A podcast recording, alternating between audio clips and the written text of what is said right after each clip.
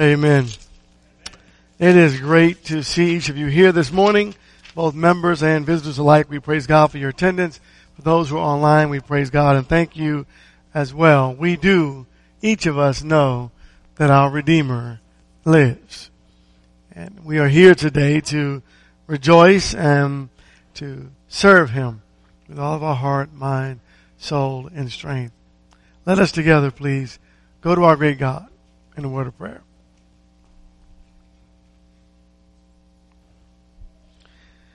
Heavenly Father, we praise your holy and divine name and thank you so very much for all that you've done and for all that you do and for all that you will do. We're thankful, Lord God, that you watch over us and that you have kept us. You've awakened us from our beds of slumber and allowed us, oh God, to, to be here this morning to worship you. Help us to rid our minds of worldly thought and to focus on you and on your word, your will and your way. Help us to be the people that you would have us to be. Help us to worship you in such a way that when we leave this place, we will be able to say it was good to be in the house of the Lord. We do thank you and praise you for Jesus, your great son, who died that we might live. Thank you for that amazing sacrifice that was made in our behalf. It is these things that we ask and pray in that wonderful magnificent, most awesome, holy, and precious name of our Lord and Savior Jesus Christ. If it be that will. Amen. Please turn to Ecclesiastes uh, chapter chapter 8. Don't give up this morning is our is our topic. Uh, it will be up in a moment. Life is uh, uncertain. The journey of life is is uncertain. We've heard things like life is unfair uh, life is a, a struggle. Difficult times are here. I want you to listen to what Solomon says in Ecclesiastes chapter 8 beginning at verse 5. The, the Bible says, He who keeps a royal command experiences no trouble, for a wise heart knows the proper time and procedure. For there is a proper time and procedure for every delight when a man's trouble is heavy upon him. If no one knows what will happen, who can tell him when it will happen? We try to prepare in life for things that might happen, but we don't know what will happen. Like how many of us knew that, that COVID would come? How many of us knew that certain situations that have come our way will arise and have arisen? We don't know. And so really and truly, while we try to prepare our hearts, we find that life is sometimes a little overwhelming. But for the child of God, we trust in our great God. And Jesus says in Matthew 6 and verse 34, He says, do not worry about tomorrow, for tomorrow will care for itself. Each day has enough trouble of its own. So every day is going to bring something new to us. Ecclesiastes 9. Every day is going to bring some new experience that we don't know what's coming. Ecclesiastes 9 and verse 12 the Bible says, Moreover, man does not know his time. Like fish caught in a treacherous net and birds trapped in a snare, so the sons of men are ensnared at an evil time when it suddenly falls upon them. You see, what we know is that there are many battles and struggles, and one might even say that in this life, it's full of great in tremendous conflicts. We're dealing with conflict over and over and over again. The conflicts that come our way, they bring ever before us these, these deep valleys, these high mountains to climb. Our lives are, are, are full of, of, of trouble. For thousands of years, many people have felt as though we're fighting a battle that we just can't win. But we have to admit that greater is He that's in us. Right? And as we trust our God and strive to serve Him, we gotta remember not to give up. And that is our lesson for today. It is do not give up. But many have fallen for Satan's tricks and given in Turn to Matthew chapter 7, please. They've given in and they've taken that, that easy road. And brethren, the easy road is not what God asks of us. See, that is the road that requires little to no effort at all. Jesus says in verse 13 to enter by the narrow gate, for the gate is wide and the way is broad that leads to destruction and many are those who enter by it.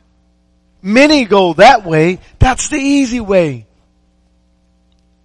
I want to focus your attention to Psalm 73. I absolutely love Psalm 73 because it is so real and it speaks to us in so many different ways. The people of God must be determined not to take the easy route. To go against the grain, if you will. To stay strong and to honor God. What happens in life is, as life comes our way, we begin to look at life from a parallel view. And you could look at, you could look on television and you, you'll see that you think about just the COVID virus that it's everywhere. And, and where is it now? Now, well, not where is it now, but the epicenter now is what? India. And then, and then our brother, brother Mahone writes me and says, brother, pray for us. And then he sends me images. And I go, wow. And then we think about our lives in America. We go, wow. And right now COVID is getting, is getting all the attention because it's reaping havoc on the world. But there's still so much, right? There's still so much. We're still suffering the death of loved ones who die that have nothing to do with COVID. We're still struggling with other illnesses and difficulties. Satan is still busy and active and causing many to lose their souls. People are walking away from the Lord. Asaph had a problem. He was looking at life that way too. He looked at life from a parallel view, from the wrong vantage point. He looked at one man and another man and another man and then this woman and that woman and then this family and that family and said, wait a minute. Life isn't fair. Maybe, maybe my service to God is meaningless. Listen to what he says, beginning at verse one. Surely God is good to Israel, to those who are pure in heart. But as for me, my feet came close to stumbling. My steps had almost slipped. For I was envious of the arrogant as I saw the prosperity of the wicked. For there are no pains in their death. Their body is fat. They are not in trouble as other men, nor are they plagued like mankind. He looked around and said, wait a minute. If you, if you didn't come to worship and you didn't serve God, your, your life would be similar to those who serve God. I mean, I mean, in fact, you, you could, you could live a life opposed to God and still be fine in this life. And when you look at life from a parallel view or vantage point, that's pretty much what we see. But the reality is, when you look at life from a vertical view, when you look at life from heaven's throne, when you look at life from the earth up into heaven, you see a totally different picture. Church, I would recommend that you look at life from heaven's vantage point and no longer look at it from a parallel vantage point or view. Listen to what Asaph figured out. Verse 16. When I pondered to understand this, it was troublesome in my sight until I came to the sanctuary of God. Right now he's changed his vantage point, his view. Then I perceived their end. Surely thou dost set them in slippery places. Thou dost cast them down to destruction. You know what he basically realizes? He remembers, he reminds himself of this. All of us are going to die. And each and every one of us are going to stand before God in judgment. Each of us need to stand before God right the blood of Jesus. Can you imagine, like we talked about Felix, standing before God with no Savior? Turn to Hebrews chapter 13. You are here today because you, brethren, have not given up. I praise God for you. You're online because you've not given up. Life is hard. Life has dealt us a solid blow. I mean, it's not just, it's not just COVID. Look at how hatred has been on the rise. Look at the division in our churches and in our, our communities. I mean, this place is struggling. But you're the, you're here. You're here because you've not given up. You've not given up on God. You still believe and you still trust. And we know that God is in complete and total control. So verse 5 of Hebrews chapter 13. Let your character be free from the love of money, being content with what you have, for he himself has said, I will never desert you, nor will I ever forsake you so that we may confidently say, the Lord is my helper. I will not be afraid. What shall man do to me? So that we might confidently say, the Lord is my helper. I'm not going to be afraid. I'm going to stay with the Lord. Stay with God. 1 Corinthians chapter 10, please. Don't give up on God. Don't give up in your Christian walk with Jesus. Remember that God is a rescuer. And He's here to rescue us, to save us from all of this that goes on in this world. Verse 12 says, Therefore let him who thinks he stands take heed lest he fall. No temptation has overtaken you, but such as is common to man. And God is faithful, who will not allow you to be tempted beyond what you are able, but with the temptation will provide the way of escape also. That you may be able to endure it. In other words, what God is saying is that, brethren, we win.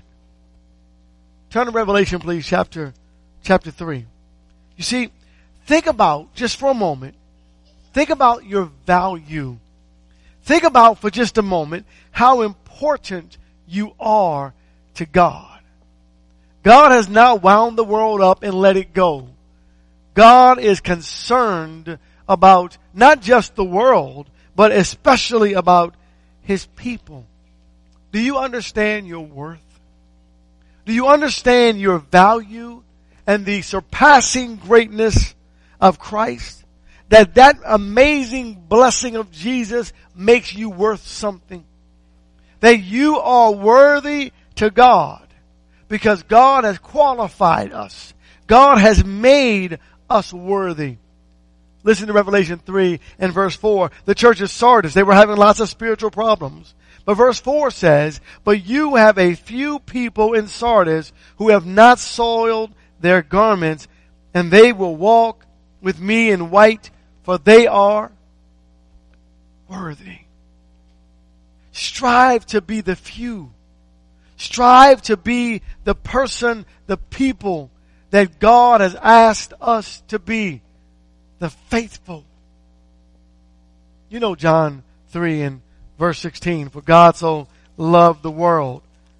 Think about how much more He loves us. For God so loved the world that He gave His only begotten Son. That whoever believes in Him should not perish but have everlasting life. God has told us this. You are valuable. Turn to Romans, please, chapter 5. You are valuable to God. And when you look at life, look at it from heaven's perspective and think about how important you individually and we collectively are to God. you're valuable.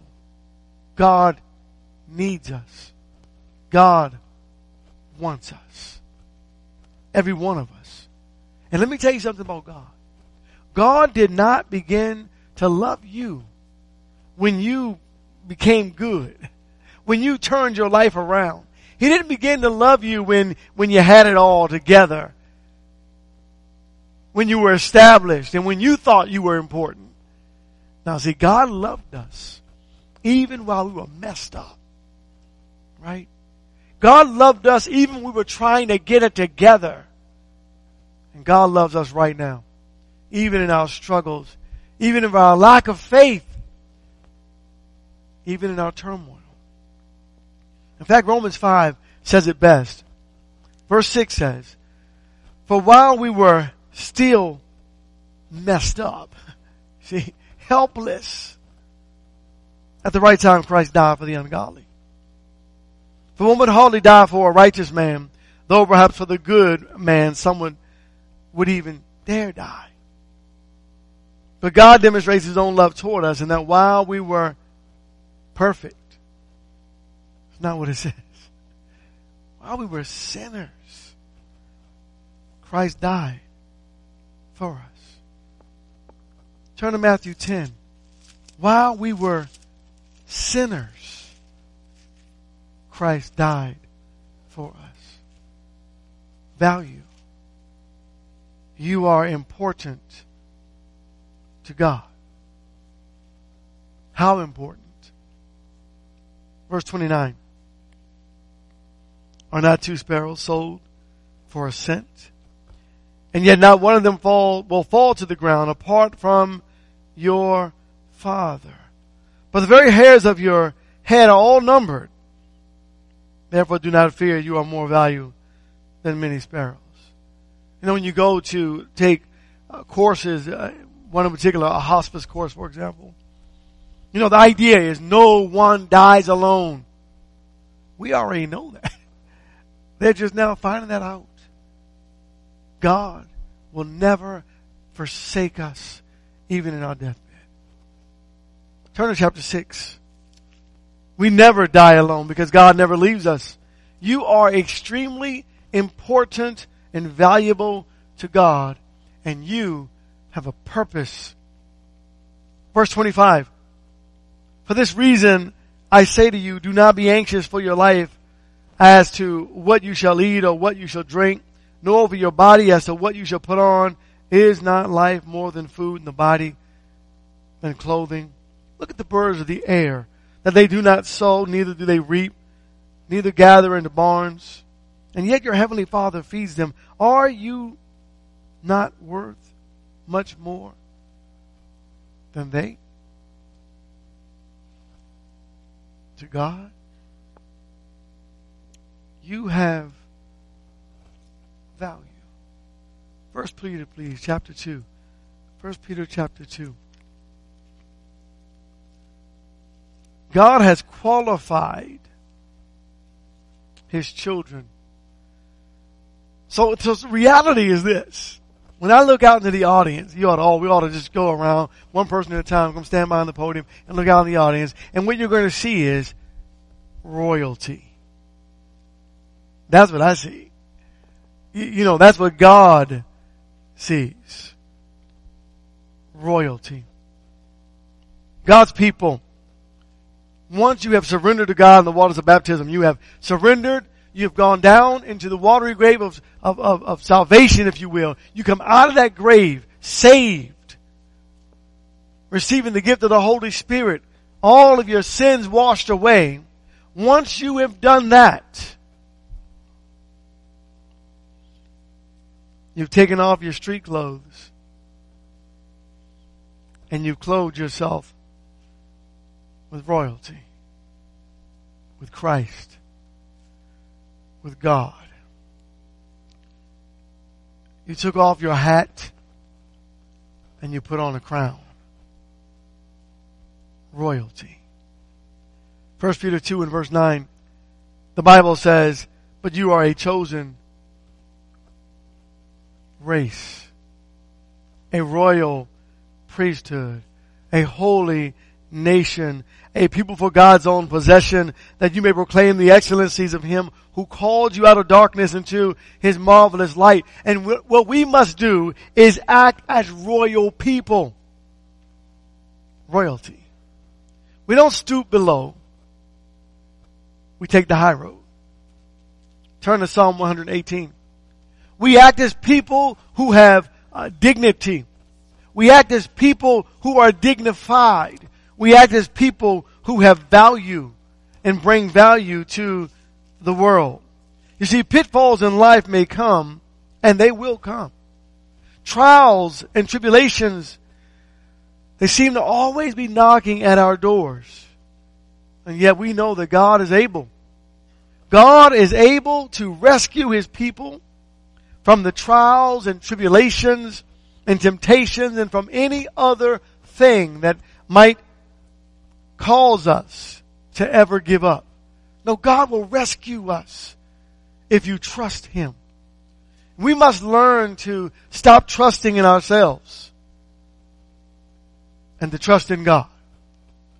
God's people must learn to stop trusting in money, in status, and man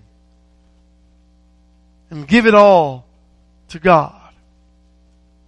Psalm 118.8 It is better to take refuge in the Lord than to trust in man. It is better to take refuge in the Lord than to trust in princes. It is just better to trust in God. And so as we walk from day to day, we do not walk in fear. Psalm 23, please. We do not walk in fear. We walk in trusting faith because of our great God. Verse 4 says, Even though I walk through the valley of the shadow of death, I fear no evil, for thou art with me. Thy rod and thy staff, they comfort me. Never forget that. And so imagine for just a moment, turn to 2 Corinthians please, chapter 4. Imagine for just a moment of walking or stepping outside of the comfort of God. Let me say to you, regardless of the rumors and the lies that we've heard in times past, believe that we can. And believe that we will because of Jesus. Because He is our shelter in the times of the storm that we're living in this day. Jesus is our comforter. Jesus is our protector. Jesus is our provider. And so we trust. Listen to what it says in verse, verse 7. But we have this treasure in earthen vessels. That's our bodies that the surpassing greatness of the power may be of God and not from ourselves. We are afflicted in every way, but not crushed. Perplexed, but not despairing. Persecuted, but not forsaken. Struck down, but not destroyed. In other words, in short, we win. We cannot, we cannot possibly lose if we stick with the Lord. If we refuse to give up. Psalm 61.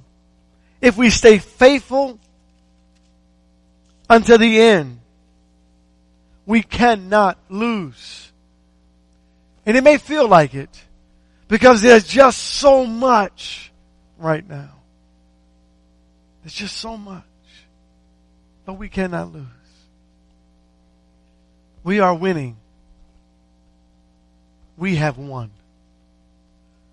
Verse 1 says, The Spirit of the Lord, God, is upon me. Because the Lord has appointed me to bring good news to the afflicted he has sent me to bind up the brokenhearted, to proclaim liberty to captives, to proclaim the favorable year of the Lord and the day of vengeance of our God, to comfort all who mourn, to grant those who mourn in Zion, giving them a garland instead of ashes, the oil of gladness instead of mourning, the mantle of praise instead of a spirit of fainting. So they will be called oaks of righteousness, the planting of the Lord, that he may be glorified. Then they will rebuild the ancient ruins. They will raise up the former devastations. They will repair the ruined cities, the desolations of many generations. In other words, God says to us, when someone says, well, why are you a Christian? Why have you come to God? Because I got good news. I have good news to tell you about. The God of the universe has, has bound up the brokenhearted. He's shown favor to a world that's broken and messed up. And He's come to deliver us. And He came and He delivered us. And now we cannot lose. And that's why I'm a child of God. I refuse to join a losing team. I've already been there and I'm not going back by the grace of God. Ephesians 2, please. We'll begin to wrap this up. We do not ever have to give up because we serve a good God. God is good all the time to his children. And the goodness and loving kindness of God is, is part of the total, the idea of his, his total attributes. And so when someone says, why are you a Christian? and you're fumbling for the words, well, what in the world am I going to say? Tell them because God is good. Because God is righteous. I'm a Christian because of His forgiveness. I'm a child of God because He has adopted me. I'm a child of God because of His regeneration. I'm a child of God because of His grace. I'm a child of God because of His perfection. I'm a child of God because of His glory. I'm a child of God because all of the spiritual blessings that God could offer in Christ Jesus have been given to me. And that's why I serve the living God. Ephesians 2, beginning of verse 5, the Bible says, even when we were dead in our transgressions, He made us alive together with Christ. By grace you have been saved and raised us up with him and seated us with him in the heavenly places in Christ Jesus. So here's what God wants us to do. We'll close in Matthew chapter 11. Since he seated us on high, he wants us to look down low. Look at life from a vertical perspective or vantage point. See the amazing blessings and gifts of God. Now, I don't know what's out there, but can you imagine for just a moment? If God opened our eyes, like the young lad, if you will, in the, in the book of Kings, I wonder what type of angelic activity we might see. I mean, I don't know the answer. But I know when God opened his eyes, he realized greater is he who is with us than he who's in the world. If God would open our eyes for just a moment so that we could recognize the true hedge of protection that God has around us. And all the things that Satan tries to do to us. But if we could see the great protection of God, we would never give up. Brethren, I'm telling you, God cannot win. Or cannot lose rather. And with God, we cannot lose. With God, we will forever be winners. Don't ever give up. Don't give up on God. Because here's something I want you to leave with. God has never given up on you. Verse 28, we'll begin to wrap up. Come to me, all of you who are weary and heavy laden, and I will give you rest. Are you tired? Struggling? You're hurting? God says, well, what are you waiting for? Come to me. Have you not yet surrendered to Christ in the waters of baptism? Been thinking about it? contemplative thought? Are you ready? What are you waiting for? God said, come to me. Are you struggling in your life? Are there tears being shed in your home? Jesus says, come unto me, all of you who are weary and heavy laden, and I'll give you what you desire. I, the power of a promise, because it comes from God, I will give you rest. Take my yoke, verse 29, upon you and learn from me. For I am gentle and humble in heart, and you shall find rest for your souls. For my yoke is easy and my load is light. So the converse of that is, if the load of Jesus is light, that means that heavy burden you feel, that comes from Satan. Give it to Jesus. Tonight, this morning, this afternoon, give it all to Jesus. If this morning you would like to surrender to God, if there's something that we can do for you to help you in any way, if you're online, contact us. If you are here and you like the prayers of the elders, come forward. In a moment, we'll sing a song of invitation. God bless you and thank you for your time.